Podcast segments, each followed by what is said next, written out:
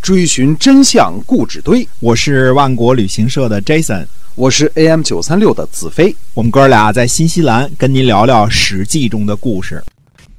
各位亲爱的听友们，大家好，欢迎收听《史记》中的故事。我们节目呢是每天为您播出，是由新西兰万国旅行社的 Jason 为您讲的。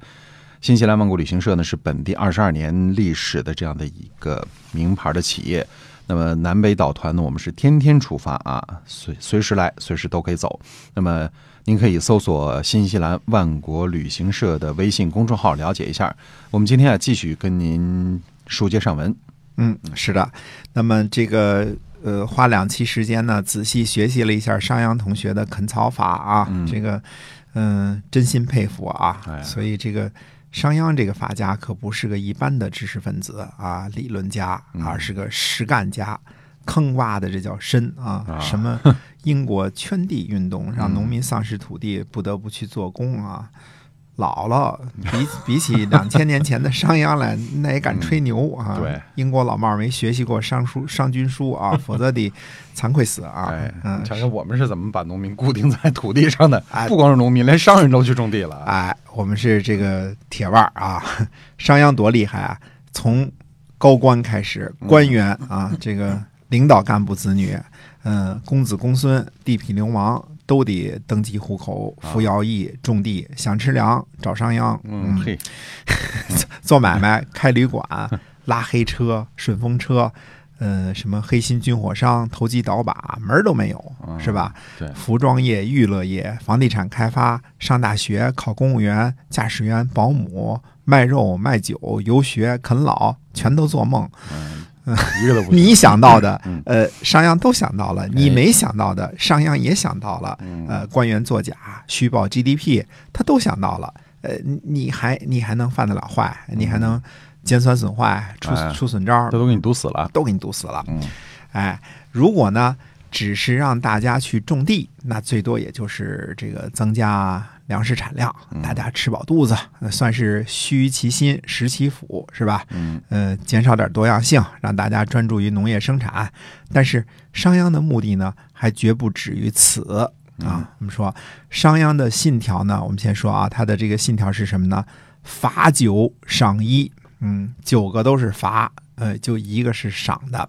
秦国的百姓做什么事儿呢，都受到严格的法律约束，而且是严刑峻法。嗯，比如说啊，呃，把灰，就是这个这个这个烧火的这个灰啊，倒在道路上，嗯、就是乱丢垃圾，对吧？嗯，嗯嗯，现这个罪名呢，现在估计得罚款吧，嗯是吧？这种事情抓住了罚款啊，嗯嗯、呃办个学习班儿，嗯、那时候都不兴这个，特简单，腰斩，哦，嘿，嗯、叫你乱扔垃圾，腰斩啊，好 嘛，嗯咔嚓就没了。哎，一分两半儿。嗯嗯动不动就割鼻子、脸上刻字儿、砍脚，呃，而且呢是连坐，一人犯法呀，剩下的四家邻居一块儿受罚。嗯嗯，穷人呢可以通过种地呢劳动致富，富人呢就让他买官儿啊，买了官儿就穷了。嗯买了官儿呢，贪污就把他砍了。 你看这个逻辑多好，是吧？啊，哎，你你要有钱就让你买官儿，买完官儿知道你买了官儿，你就想往回捞啊，对吧？嗯这时候就把你砍了，好多社会问题都解决了，嗯，以一种非常简单粗暴的方式解决了，嗯。但是秦国呢，并不是堵死了所有人的上升通道，嗯还有一种方式呢，可以升官发财啊，而且呢，通过严格检查很难作假，嗯嗯，秦国唯一升官发财的方式呢，就是拿着敌人的首级来数数，砍一个脑袋升一级官儿。嗯嗯，就这样，就是简单吧？你哎你也很难作假吧？你 让你作假，你怎么能这个你你砍一个人才算一个人，对吧？这样呢，就把全部农民呢一下子就变成了战士啊，所有的人呢都成了农民，嗯、都会变得很朴实，没有知识，没有见识，没法交游，只能勤勤恳恳的种地。呃，这样的老百姓呢，当然好管了，对吧？人们吃饱了呢，国家富裕了，这样呢就会产生过剩的能量。这些能量呢是对国家有害的，怎样消耗这些能量呢？嗯，去攻打别的国家，给大家提供一个升官发财的机会。所有的农民又都是国家的士兵，随时呢可以上战场打仗。老百姓呢勇敢就给他赏赐，老百姓胆儿小呢就用刑罚杀了。这样呢，原来胆儿小的就勇敢了，原来勇敢的现在就拼命了。这样的军队有多厉害？呃，百姓的上升通道呢只剩下了一条了，杀敌。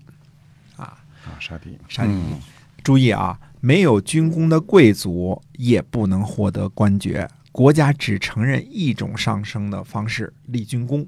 啊，一般的这个学者啊，评论商鞅都说他呃什么废井田、开阡陌、什么嗯变法、啊，什么，其实这个井田制啊，就是故来故老相传的一种说法而已了。这个到底春秋时期是否还实行井田制？那时候秦国是否有井田制？这些都是存疑的。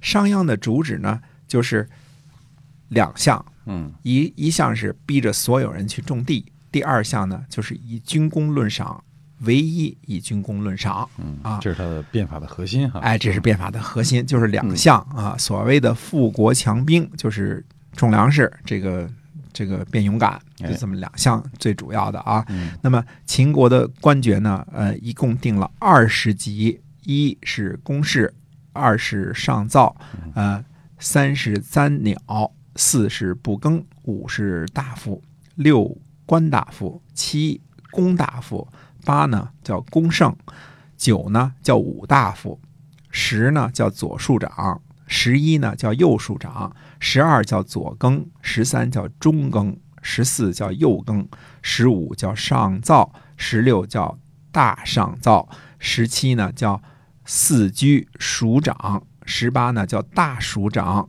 十九叫关内侯嗯啊，二十叫彻侯，一共定了二十级这个呃二十个级别啊，这个从从二十级到这个一级，嗯，都给定下来了啊。而且就这一种定法，就是按照军功来升的，没有什么技术级啊、干部级啊，这个这这都不都不要啊，嗯就是一级，就军功级军功啊。嗯哎，秦孝公呢，任用商鞅实行变法的时候，授予他的官职是左庶长，主导变法。嗯左庶长才排多少啊？也就是，呃，左庶长才排第十，对吧？也就是说，呃，二十级官级当中的第十级。嗯呃，并不是巨大的权利啊，但是呃，商鞅同学的上升空间还是有的啊。嗯那么我们说呢，这个有意思就是这个两点儿：一前面儿垦草法主要讲的是种粮食，这季呢主要讲的是军功啊。那么下回呢，呃，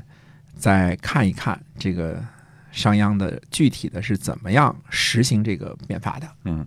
哎，是的，我们今天啊跟您讲了这个商鞅变法的这个核心啊，那么呃，在下集呢我们会继续的跟您分享商鞅变法其他的内容，希望您能够持续的关注。我们是新西兰万国旅行社的 Jason 为您讲的，在下期节目再会。再会。